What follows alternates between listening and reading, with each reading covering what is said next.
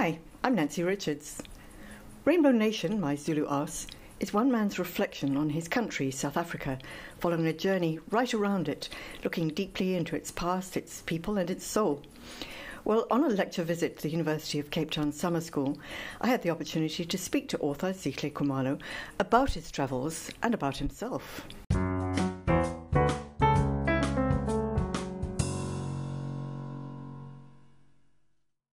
My name is Sihle Khumalo. I'm a travel writer and I've done a bit of traveling throughout the African continent. I've done the Cape to Cairo, I've done Central Africa, and I've done West Africa, and I've written three books based on those travels nice to be able to call yourself a travel writer. How did that come about? How, I mean, the travel, the writing, how did that start?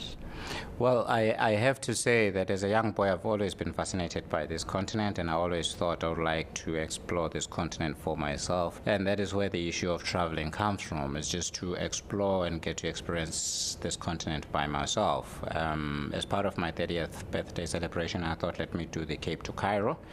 And uh, the travel bug hit me, and before I knew it, I was thinking and planning other adventures. And as far as the writing is concerned, I'd always had this thing that uh, one day I need to write a book, but at the time I wasn't sure what type of a book I was going to write fiction, nonfiction. And uh, as part of the traveling, I thought, well, why don't I do one massive African trip and then compile a book based on my adventures? And as they say, the rest is history travel writing has changed a lot over the years. You know, it's, there's something about the idea of travel writing. It's very colonial. You know, people would go and they would explore and those sort of things. Before you set off, let's stay with the Cape to Cairo. Before you set off, what did you have in mind? Did you did you plan the journey? Did you uh, think I'm going to see this? Or did you anticipate, or did you just go with a blank canvas? Well, I did a basic, basic preliminary research. But uh, more than anything else, I just wanted to travel with an open mind. And uh, exactly as you rightfully say, uh, travel writing has always been seen from a colonial perspective. And for me, it was very important that as an African, I travel my very own continent and, and document it. And that is why after I wrote that, after I did that trip, I wrote a book titled uh, Dark Continent, My Black Arse, because I was effectively saying, look, we, we've got our challenges. There's no doubt about that. The lack of infrastructure, political instability in other regions, bureaucracy as well. But based on what I saw and based on what I, I experienced, I still do not think, I do not believe that this is a dark continent. I want to come back to the whole issue of what you feel about this country and what you felt about other countries, but sure. just in terms of the practicalities. Did you did you take a laptop? Did you record your journey? Did you sit down at the end of the day? Did you, how did how did the practicalities of it work? Your little notebook? How did it work? Exactly, it was the notebook all the way. Um, sometimes it's very difficult and challenging from a logistical and practical perspective because you are traveling all the time, and uh, at the end of the day, sometimes are very challenging circumstances. You're in this backpackers, which is good likely or no infrastructure, but you still have to just jot down exactly what happened that day. And it's only once I was back at home that I was able now to transfer those handwritten notes into something more meaningful. But even then, that is still just the skeleton. You still have to put a lot of flesh into it. So a lot of work goes into not only just traveling, but also compiling the book based on your travels. So essentially, then you get to you get to do the trip twice because you come back with your notebooks and you you go through it all again. Is that an opportunity to expand on what you did?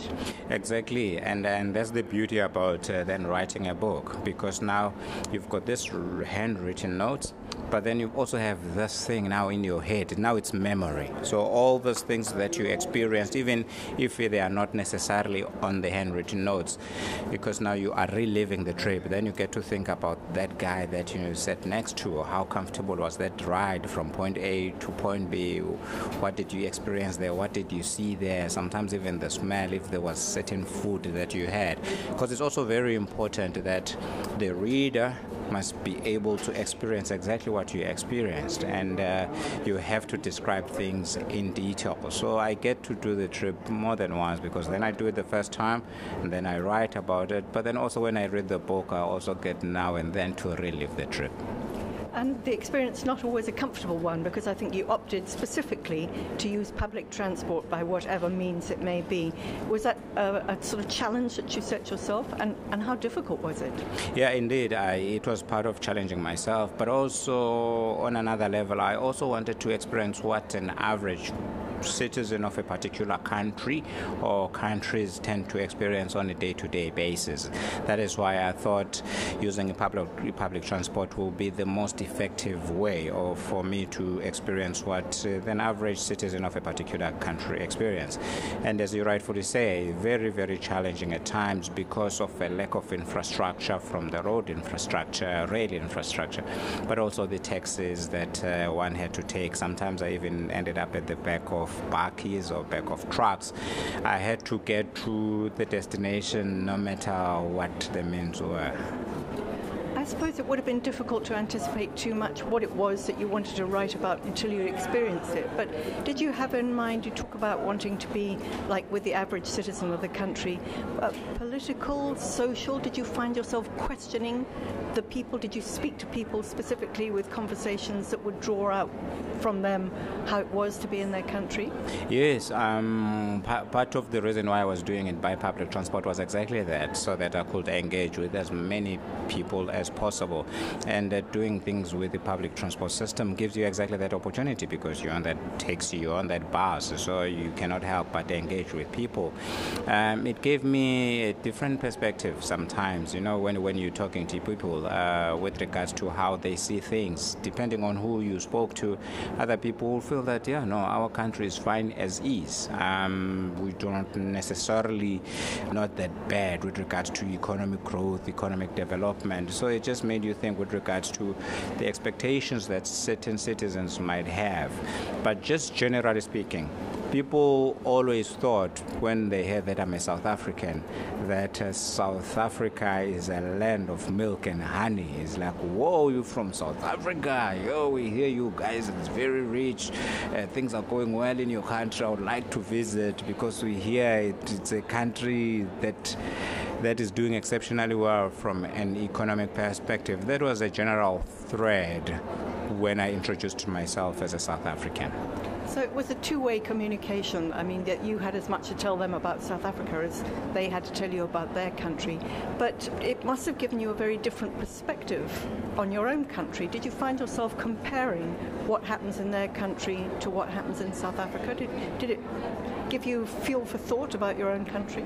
Yes, indeed. You cannot help but compare. It's a, it's a natural thing, I guess, that when you go to other countries, you always think about your own country with regards to your performance on a variety of factors. As an example, when I was in, in Rwanda, I was pleasantly surprised with the uh, taxi industry and, and how they operate very, very professional compared to, to South African taxi industry. And it made me think that we as South Africans might think we are doing exceptionally better on almost everything compared to the other African countries. But I can tell you now that there are certain things that we can learn from the other African countries as well. One of the things that was very interesting as a black South African, you sort of assumed that it might be quite easy to get on with other black people in other countries, but not necessarily the case. Yes, indeed, especially in, in West Africa because of a language barrier. I, I find that as a result of that, I was not able to effectively engage with as many people as I would have loved, exactly because of that, because we just could not effectively communicate. I speak English and they speak French, and that really just made it so, so difficult to effectively communicate and engage. And that made me think as well that, you know, sometimes you just take it for granted that you can relate to another person purely because he's black. But this issue of language becomes a huge barrier and it tends to affect the way you relate to one another. I think you have a, an interesting story about the fact that, that not everybody knew what Zulu was. Yes, I was quite surprised when I was doing the, the Cape to Cairo, uh, being, being a Zulu person myself, and I'd always known um, that it's a widely spoken language, at least in South Africa. And uh, when I got to Tanzania, and one guy spoke to me in Swahili, and I told him I don't understand it, and then he, he asked me, So, which language do you speak? And I said, Zulu. And his obvious question was, What is Zulu? I was taken aback because I always was under the impression, I always thought, you know, people, especially in the southeastern part of the African continent, will at least know that there's a language called Zulu.